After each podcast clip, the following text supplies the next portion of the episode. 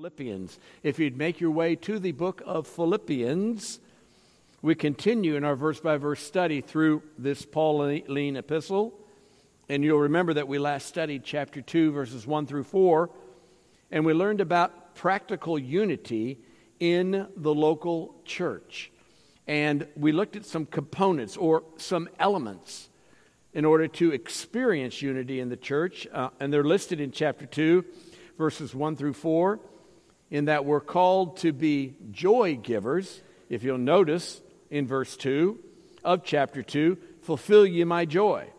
We're called to be like minded, that you be like minded, it says in verse 2. To be devoted, to love, having the same love. that we're to be joined in soul, that is, we're to be of one accord, of one mind. We're to set our our thinking, our purpose on the same thing. And then in verse 3 to, and verse 4, to walk humbly with one another. Now, when that delectable fruit is tasted in a local church, there is going to be unity among the brethren. And Psalm says, How pleasant, how precious it is when brethren live together in unity. You ever been in a local church situation where there was pronounced and profound disunity? Anybody ever experienced that?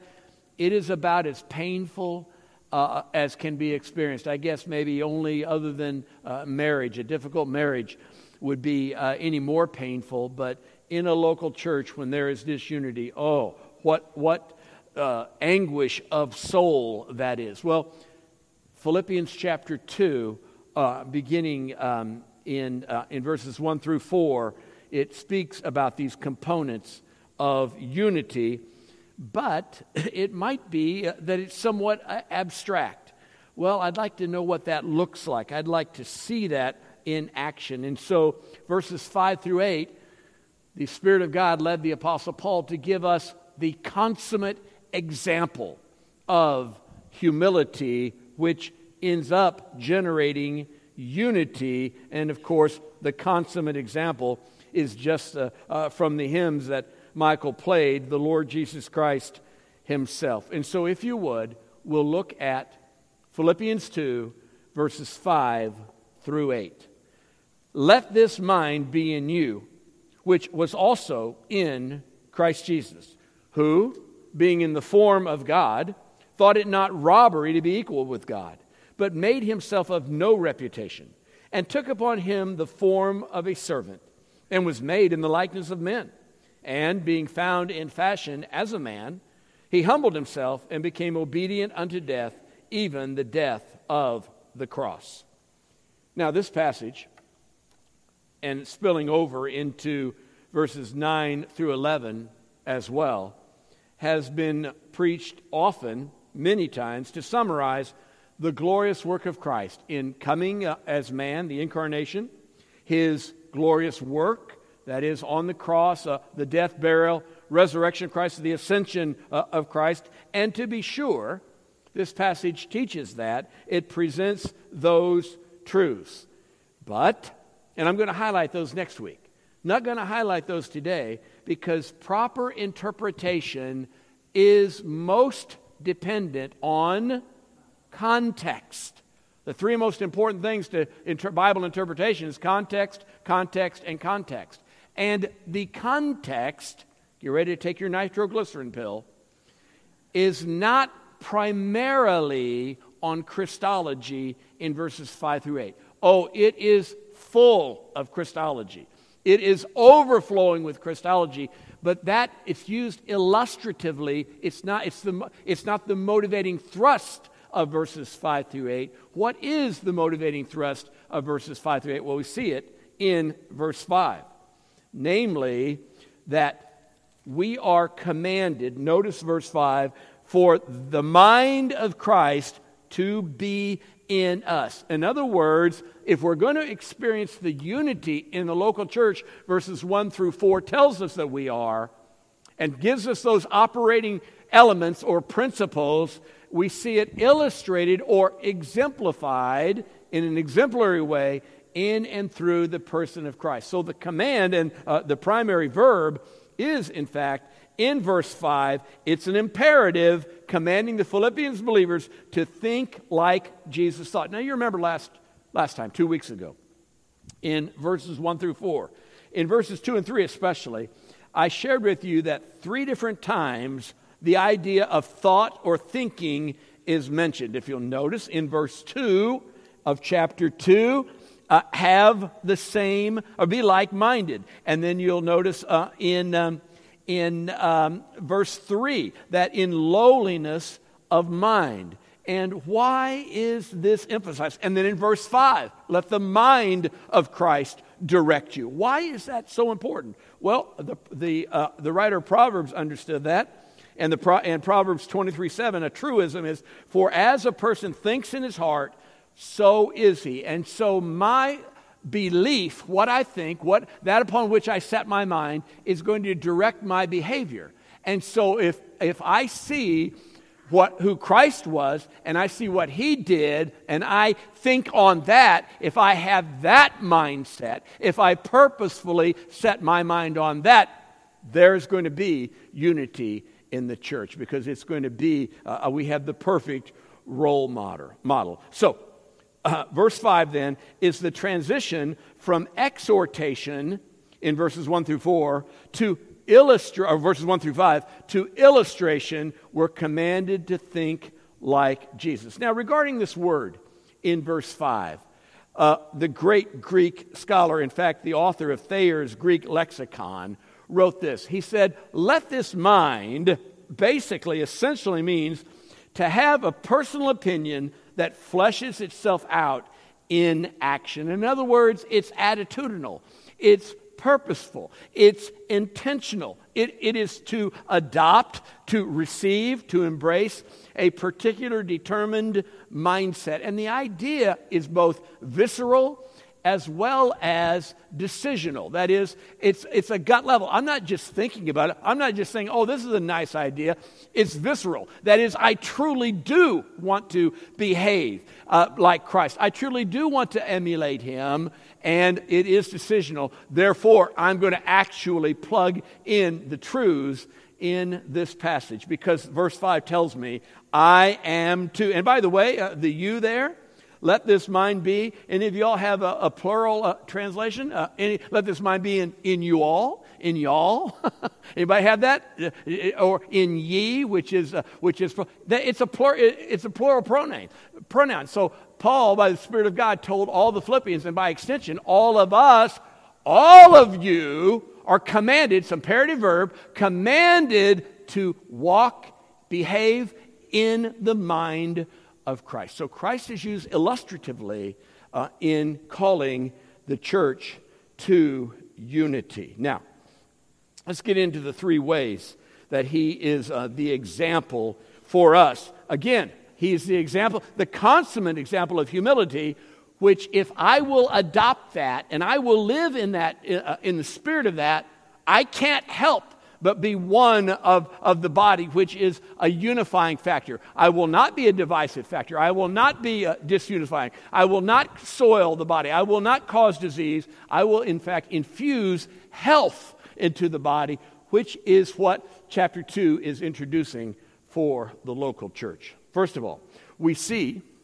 that Jesus is our example of selflessness. Notice in verse 6, if you would, who, being in the form of God, thought it not robbery to be equal with God. Selflessness, the consummate example of humility, first plays out in selflessness. Well, how is that? God became man. That is, he did not determine that holding on to his, uh, uh, to his divine status, that is, uh, uh ruling and reigning as uh, in the Godhead, was something that he was going to hold on to or grasp or hold on uh, with his claws and you can't drag him out of here. No, no, no, no, no. It was precisely the office, opposite. He was not selfish, but he was selfless. Now, think about that.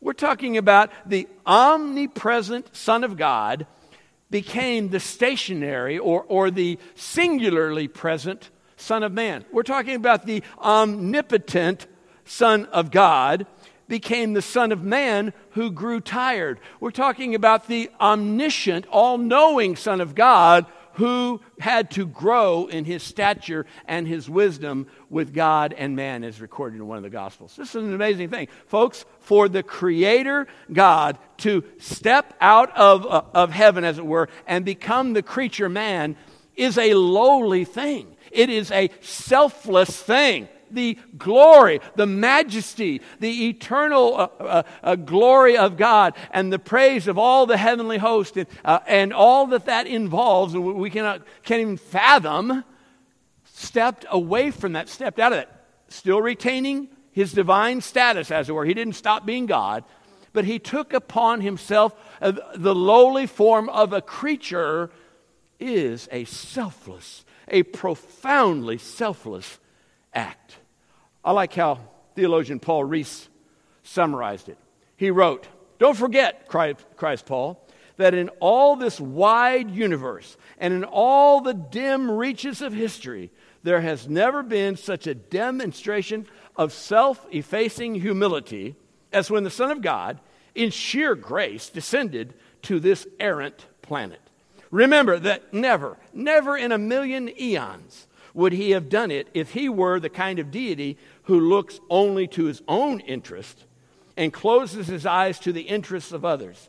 You must remember, my brethren, that through your union with him in living redemptive experience, this principle and passion by which he was moved must become the principle and passion by which you are moved. Ergo, the consummate example of humility you are commanded to have this mind in you. And it's a mind, verse 6 says, of selflessness. He did not grasp or try to hold on to all the glory of, of being divine.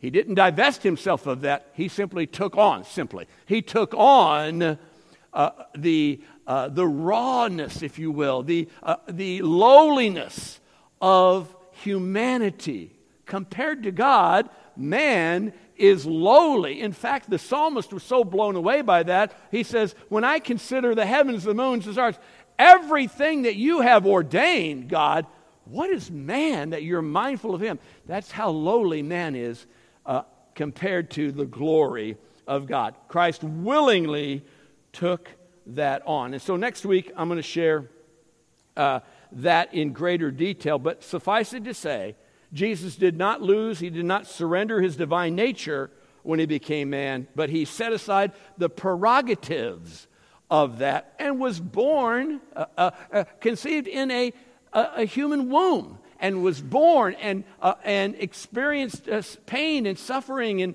and uh, discomfort and, and temptation and all that.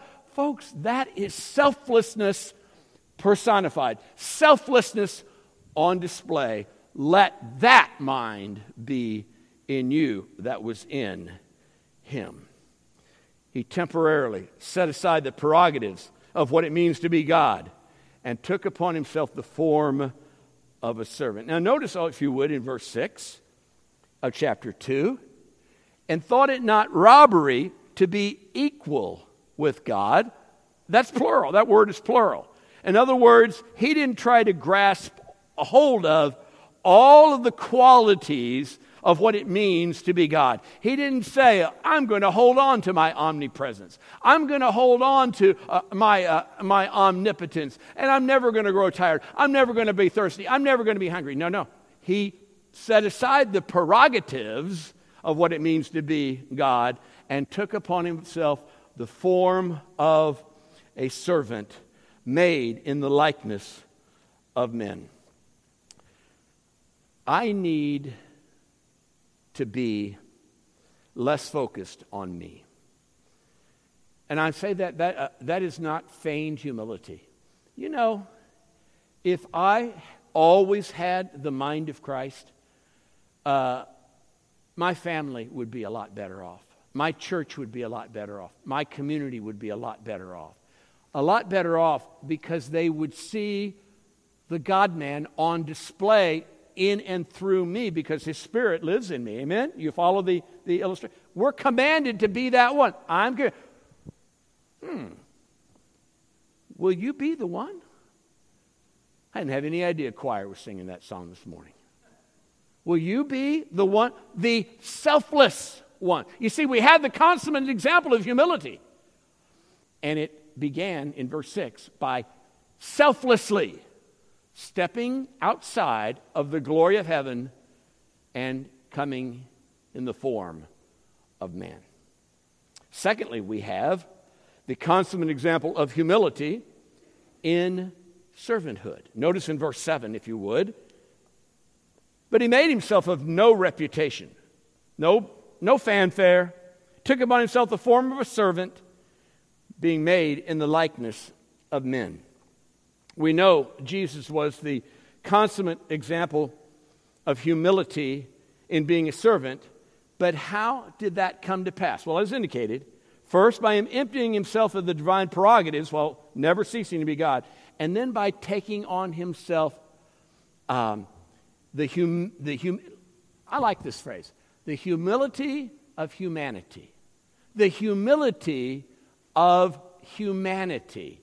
Uh, only our God could do that and would do that, for it is a humbling thing for the Creator God to be made like the creature. And so, in his humanity, Jesus allowed himself to be tempted because he had to be tempted in every, uh, uh, every way that we are, so as to identify with fallen mankind, though without sin.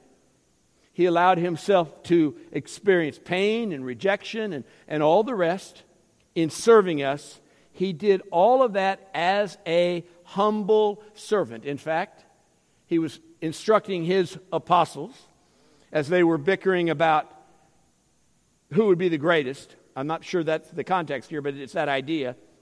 And he said, But so shall it not be among you. Whosoever will be great among you shall be your minister, your servant. And whosoever of you will be the chiefest shall be servant of all. For even the Son of Man came not to be ministered unto, but to minister and to give his life a ransom for many. Jesus came to serve, even to the degree of washing the dirty feet of the apostles, just to show what it means to have a servant's heart. And so he was selfless. He didn't have self interest at all, perfectly selfless. And again, uh, I reiterate, I could stand for a whole lot more selflessness you look in the mirror, maybe that would apply to you, maybe not.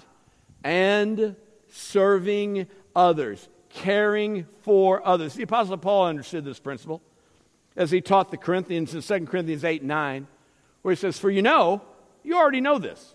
I'm reminding you, you know the grace of our Lord Jesus Christ, that though he was rich, rich, yet for your sakes he became poor, that you through his poverty might be rich. And so I ask you, and I ask myself, in the final third of human life, as best as statistics can say anything, am I pouring out my life? Am I using time, talents, and treasure to serve God? And what does it mean? What does it look like to serve God? What does it look like uh, actually in the flesh, in the real world, to serve God? It means I'm serving others. It means I'm caring for others. I am, I am showcasing the gospel. I'm a billboard, I'm a poster for the gospel by how I care for you. Care for you in sharing the, the uh, life changing, life saving message of Christ. Uh, uh, uh, serving you uh, in, in, in you being built up, uh, in ministering to you in any number of ways. And so, is your life right now? Are you obeying verse 5, which said, Let the mind be in you, which was in Christ, selflessness and servanthood? How are you serving the Lord? I mean, actually, what, what is it that, what, what occupies your time in service to the Lord? I mean, get very practical. Uh, are you, are, you, do you go on mission trips? Do you serve uh, uh, uh, as a Sunday school teacher? Are you working in Awana? Uh, are you witnessing on the job? Are you distributing? Are you holding a backyard Bible club? I mean, just it's just a zillion. There's such it's so wide open for ways to serve God by ministering to those around you. There's any number of ways. And I challenge you to obey verse 5 because it's illustrated in verse 7 that he became a servant uh, Paul reminded the Corinthians of that. We've been made rich through his poverty. And then we see, thirdly, in verse 8, uh, the third example of Christ's humility, and that is the example of sacrifice. If you'll notice in verse 8, it says, In being found in fashion as a man, he humbled himself. Again, the consummate example of humility, and became obedient unto death. And it's almost like it's almost like Paul slapped himself on the head. Can you believe it? Even death of the cross. And, and it's very interesting uh, in the Greek New Testament. Became obedient to death, death of a cross. The word death, thanatos, is used back to back with nothing in between. He became obedient unto death, death, cross death. Um, just as agonizing and as humiliating um, as one uh, could ever imagine. God the Son died as a man so that you, as man, could live as a son of God, as a child of God. What an amazing thing that is. Ralph Martin wrote His obedience is a sure token of his deity and authority. For only a divine being can accept death as obedience. For ordinary men, it's a necessity. He alone, uh, as the obedient son of his father, could choose death as his destiny. And he did so because of his love. A love which was directed both to his father's redeeming purpose and equally to the world into which he came. I ask you, uh, and I ask myself, and I've thought about this.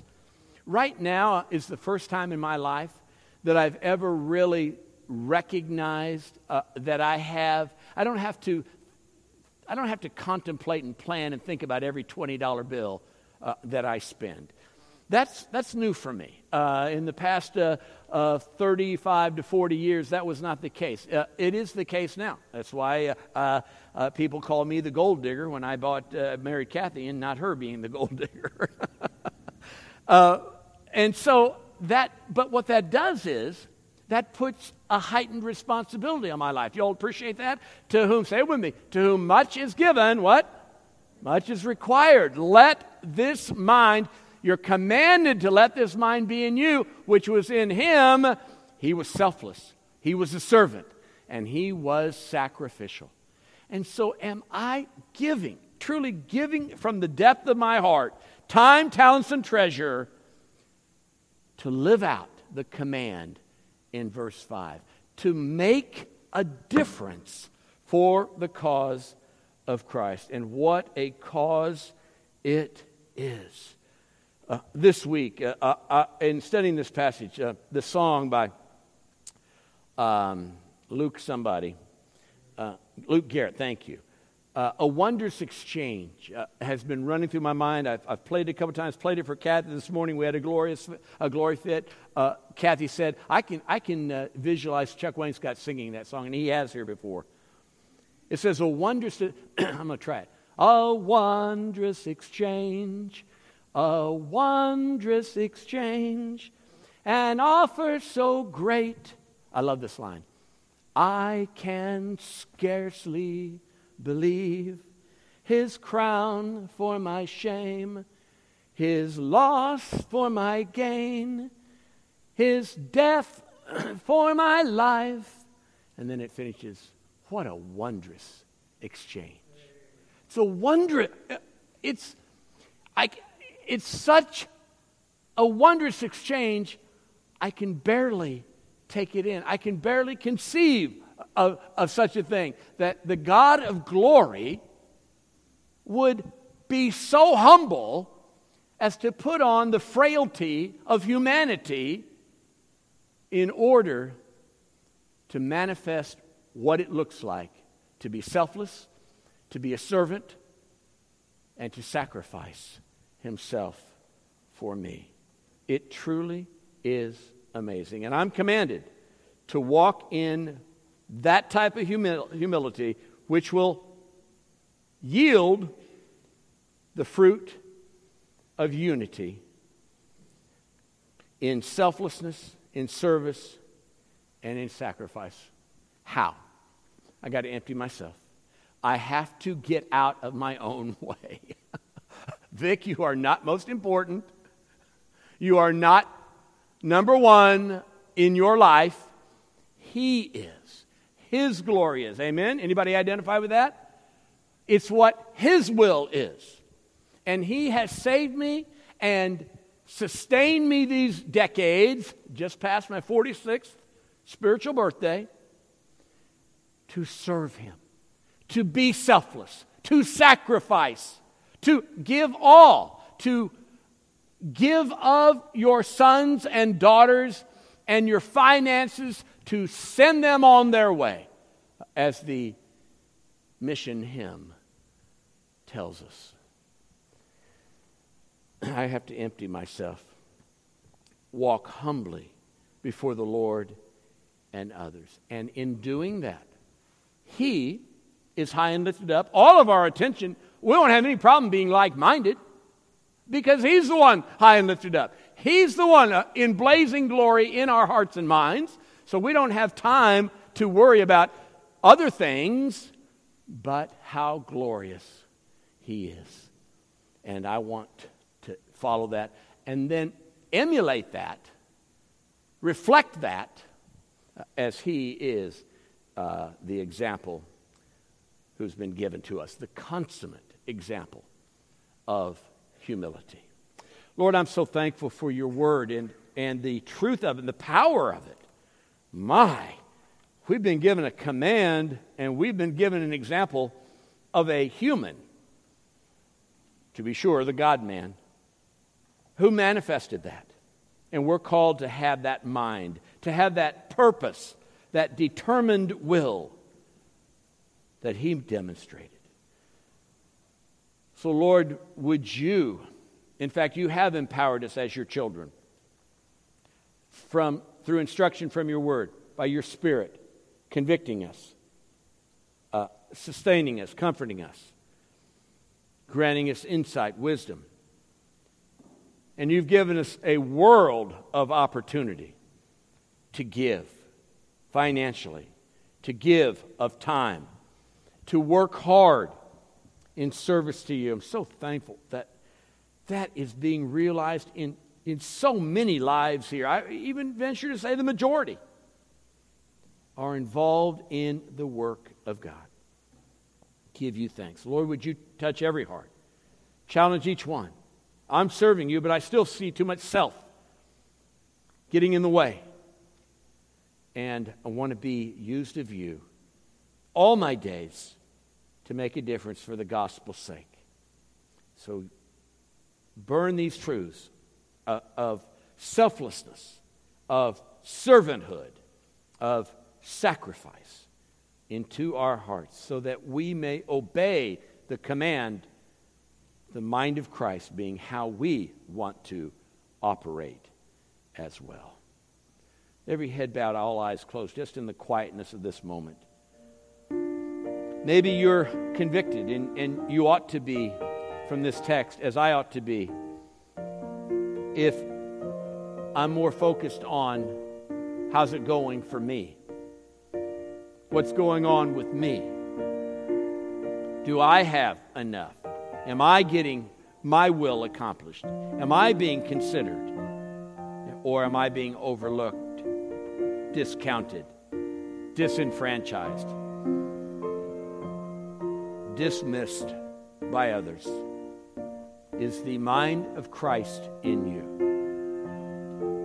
Are you trying to save the stuff instead of use all God has entrusted to you in service to Him? Lord, would you move in our midst? Touch the hearts of your children.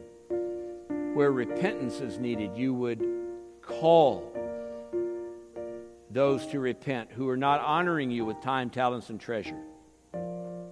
Where there is a, mindset of coasting. Lord, I'm reminded coasting is going downhill. But that we would reach for the mark, for the prize of the high calling of God in Christ Jesus And serve you with diligence, with vigilance, with vigor, gusto, all our days. Lord, do this work in the hearts of your people, and you'll be praised. We'll be unified. The work of God